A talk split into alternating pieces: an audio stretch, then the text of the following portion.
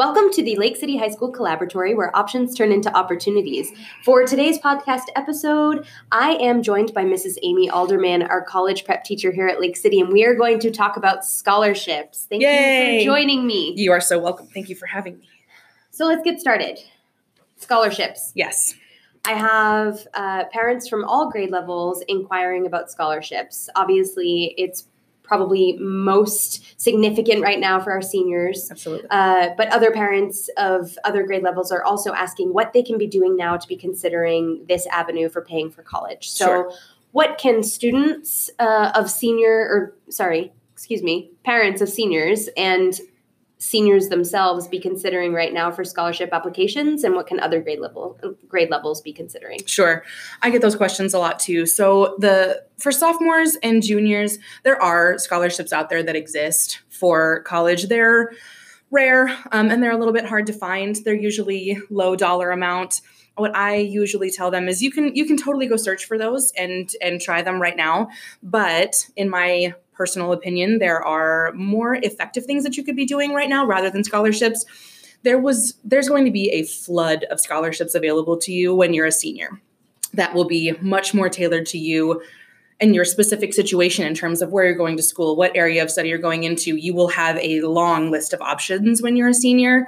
When you're a sophomore and a junior, your options are extremely limited. So I usually recommend to my students who aren't seniors to start focusing on things other than scholarships because there are things that you can be doing to start padding your application portfolios and your paper appearance Mhm. for colleges that aren't scholarship based. So, for example, obviously, working on your grades. Um, I have a lot of sophomores and juniors who had maybe a rough semester or three when they first transferred into high school and their GPA isn't what they want it to be. There are things that you can start to do to focus on getting your GPA back to where you want it to be. Or if you are already in a happy GPA spot, you can do things that will keep that trend going.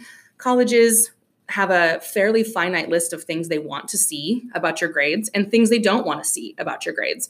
One of the biggest things that they want to see is that you're challenging yourself. So, for example, I'm not saying load up on six AP classes because Mhm. that's dangerous and unhealthy, but you can maybe add in one AP class or two, or even take um, an ALP or an honors course, or load up on a diverse elective or two. Colleges really like to see that you're taking things that are outside the norm. Take a computer science class, take one of our um, many art classes, take one of our prof tech classes, take um, an elective that isn't necessarily something that every school would have, where colleges would look at that on your transcript and go, oh, that's a fun class. I wonder why they took that. It gives you a little bit more texture Right. a little bit more variety, a little bit more interest in your um, paperwork. They also like to see that your grades are either staying steady or obviously increasing. What, what colleges don't like to see is a downward trend as you get into your junior and senior year. They don't like to see you taking easier classes, for example, which is always a rough one for my seniors because a lot of them think that they've earned it by senior year. And I don't disagree.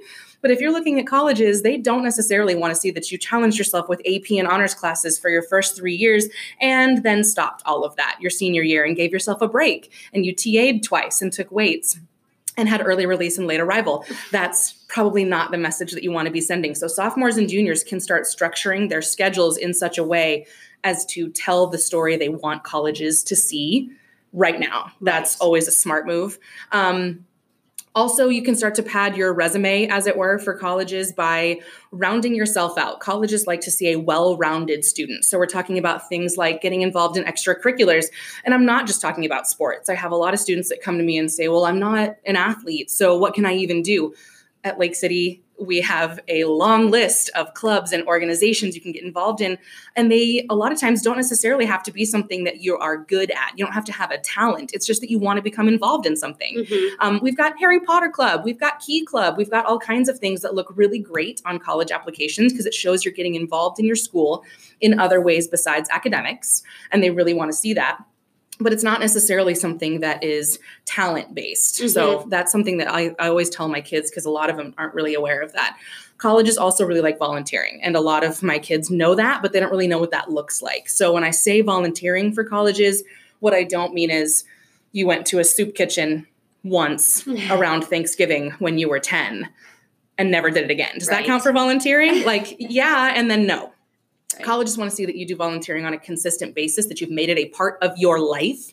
Um, we have a program here on campus called YVA Youth Volunteers in Action, where you get um, up to 80 community service hours in a given semester. And we have a lot of students do that for the purpose of college applications. And I think that's extremely smart.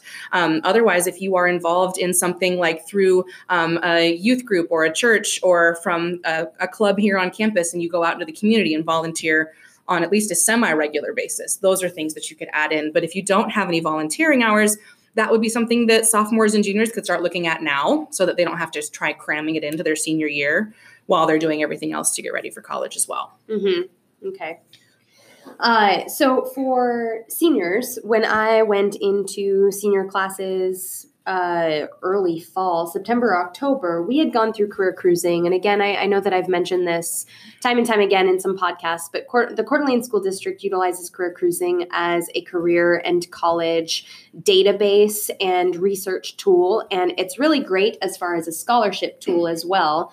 Uh, students can do what's called a scholarship selector and that basically allows them a 10 minute questionnaire to get the most out of who they are as a person. Um, what their interests are what their grade level is what they intend to study things like that and at the end of that questionnaire their scholarship availability is tailored to what they answered and so career cruising is a great tool that is available to every single student in the Coeur d'Alene School District to check out. And I would definitely encourage seniors to utilize that as a resource. Absolutely. Um, but additionally, and I know that you'll talk about this too, um, local scholarships that we have constantly posted here in the counseling center. There are a lot of local institutions that might not have a website. They might not have a means of getting this information out other than just emailing me an essay prompt and saying, hey, this is the deadline. Can you get this out to your students? So, we in the Counseling Center are curating a ton of different scholarships that aren't ever going to be available if you search for it online. And these are scholarships that probably 50 or less students might apply for, probably even a lot fewer than that.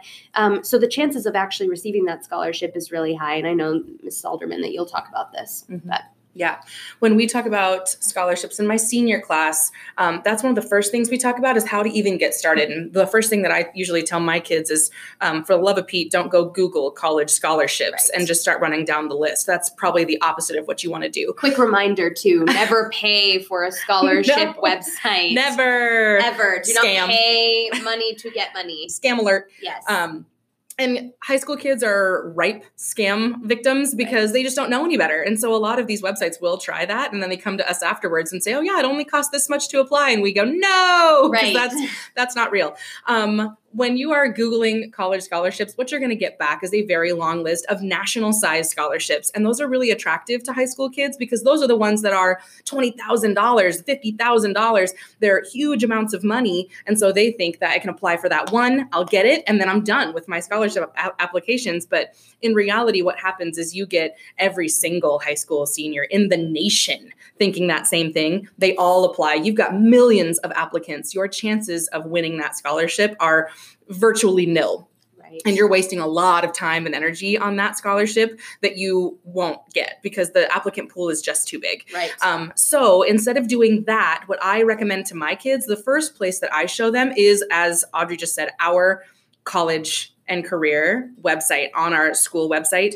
Um, the Counseling Center and Audrey have made this beautiful list of local scholarships, and those are the ones that you have the best chance of getting. The applicant pool is much smaller. In a lot of cases, it's even single digits hmm because depending on who um, the scholarship is looking for, they can be, in some cases, extremely specific. We've got one, for example, that is only for Coeur d'Alene School District students who have gone to Borah Elementary. For our kids, that is a shockingly small number of kids, Right. but that's that's the applicant pool. So I've got kids that apply for that every year, and I've known kids every year that have gotten that exact scholarship because the applicant pool is literally single digits. Right. We've got um, scholarships for children of utility workers, children of, of Avista workers. We've got children of loggers. I mean, like those applicant pools are very small, but for those kids, that's a really cool opportunity Mhm. that exists just for them. And then some are obviously much more broad. We've got most of the scholarships on that page. Your one requirement is that you have to be a student in our Coeur d'Alene School District or in our area. And that is lovely because then the applicant pool is still, it might be in the dozens or hundreds, but it's not going to be in the millions. Right. It's a lot smaller. Um, we've even had some scholarships in past years where it will be from the Elks Club or something. And I get contacted because they know that I work with seniors and we do scholarships. And they say, Hi, we've had no applicants and it's closing this Friday. Can you help us out? This happened once a couple years ago. So I screamed it from the rooftops to my kids and said, You need to apply for this. Mm-hmm. And I mm-hmm. had four of my kids who could get it, the application together in time, submitted it, and they liked all of them so much they actually gave the scholarship to all four of them. Wow. So basically, that was a 100% approval rate for those kids. So that's what I tell my kids all the time is that those are the scholarships you want to look for. No, they're not going to be 20,000 or $50,000. They're going to be 500 bucks here, a thousand bucks there, 750 bucks here, maybe even 200 bucks.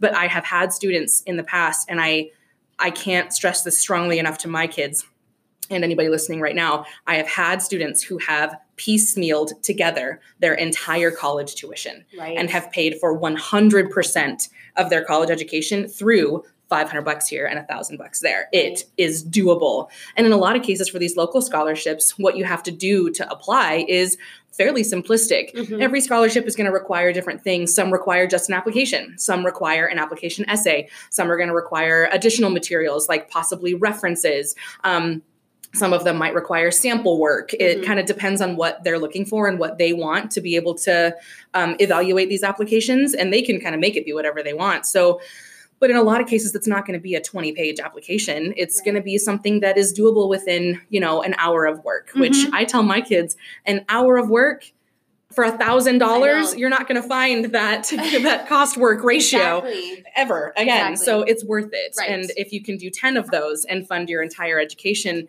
it is absolutely worth it. Um, a lot of scholarships too are school based. What I'm having right now is a lot of my seniors coming to me who have already been accepted to college and they're saying, Hey, the college that I just got accepted to sent me another letter that says I, am qualified for these scholarships through Boise State. Like, what does that mean? Every school has a list of scholarships that are institution based, which means that if you get accepted to that school and you actually do go to that school, those are scholarships that you can use. Now, if you get accepted to Boise State and you fill out a scholarship for Boise State and you get it, and then you decide to transfer to U of I, mm-hmm. that scholarship will not transfer with you because they're institution based. Right.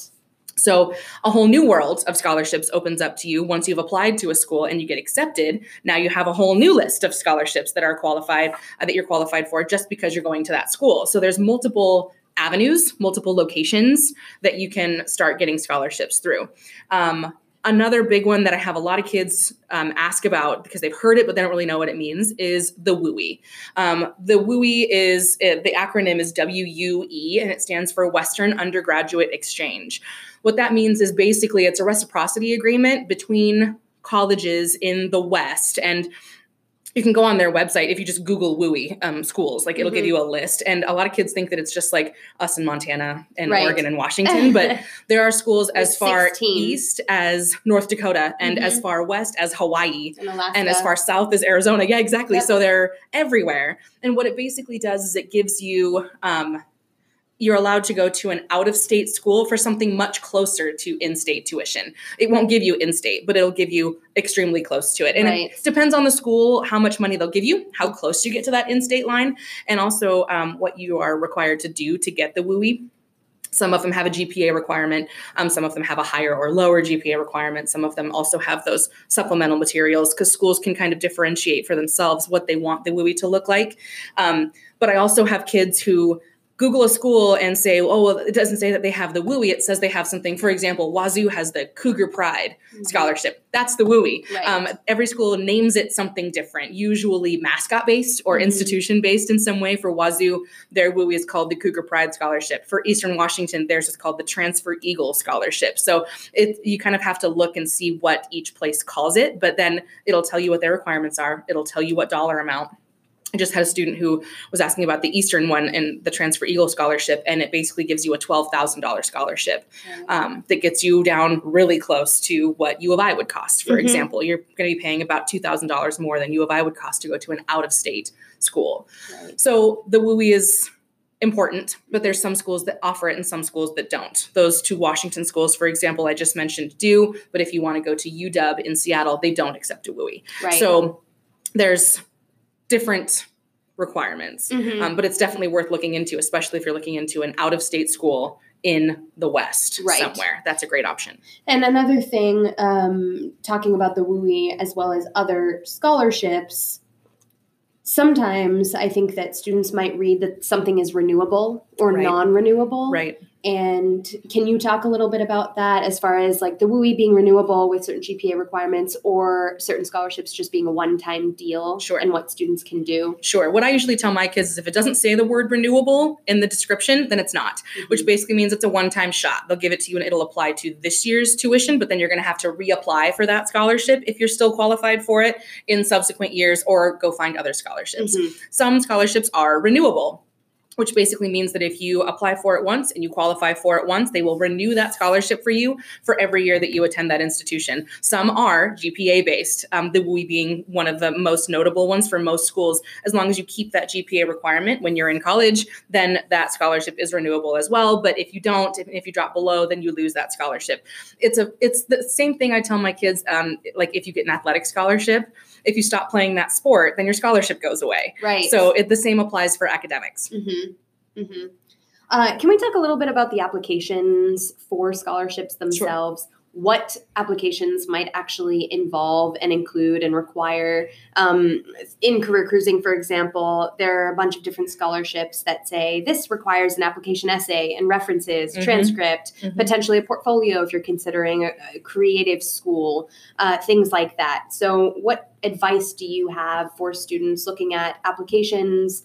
Um, and again, probably the same narrative that you would give related to college applications is just Right. doing them early. Right. Yes. And often. Yes. Well, and the the references one is one I usually talk with my co- my, my classes about immediately because that's one of the easiest things to the easiest boxes to tick, Mhm. and you can do it early. Um, I have a brag sheet in my room that is basically like a quick um, questionnaire about the basic background of you as a student because when you ask someone for a letter of rec um, they only know you usually in a specific context. When i get asked for letters of rec by my students i know them as a student in the classroom. But that doesn't necessarily mean i know anything about their employment outside of school or any extracurriculars they're involved in. I might not know their gpa off the top of my head or if they've taken any advanced classes i know them in the little pocket of time that i see them and i can write a very nice few sentences about Mhm. that relationship but otherwise it's going to be a pretty short pretty simple letter of rec unless i have some more information to flesh it out so a brag sheet's important so that whoever you ask to do a letter of rec for you can give you a nice well-rounded letter of rec so I have those in my room at all times, and my kids come in and snag one whenever they want to. But I even tell my juniors that in junior year, this would be a great time for you to start going out and collecting some letters of recommendation. Have teachers or employers or, or coaches or whoever in your life that wants to fill out a letter of rec for you, have them send them to you digitally and just save them to your drive so that when you get to senior year and you're doing college applications and scholarship applications, you can just copy and paste them. And then you don't have to worry about deadlines and what if they don't get the letter back to me in time. You already have them Mhm. and they're nice and filed and ready to go. That's one of the easiest things that you can do early and get that taken care of so that it's a little bit simpler for you during the application process. Um, application essays can be a bit of a quagmire for a lot of my kids because they're asking you about yourself, and I Mhm. have a lot of kids who don't really know how to answer that. Um, how personal do I get? How um, how detailed do I get about my life? How doesn't it sound kind of braggy? Like, am I sounding arrogant when I talk about how great I am? So, all of these are kind of really common questions that I get asked, and they make a lot of sense. So, we usually talk about a few different things when we're looking at application essays. For colleges, first of all, they absolutely do read application essays, whether it's for acceptance, for admissions, or for scholarships. They do get read. I have a lot of kids that say that. Like, do people people even read these? Yeah, there's a human reading Mhm. this, um, and that human has their own life experiences, their own bias, their own thoughts. So you have to kind of remember that you're not writing for a robot. You're writing for a person Right. the first question you have to ask yourself is what is this college looking for out of this essay? What do they want from me? Because they totally do want something, yes. What most colleges want is they want a little snapshot that would give them an opportunity to get to know you. And that's hard to do, especially in a, you know, 1000 word count max. But you need to kind of attempt to distinguish yourself in some way and make yourself unique and that's where we kind of walk into the the the particular quagmire of how personal or how bland Mhm. do I get? If they're asking me about my personal experiences, do they want to know about the time that I was three and I choked on a Lego and had to go to the hospital and that was really scary for me?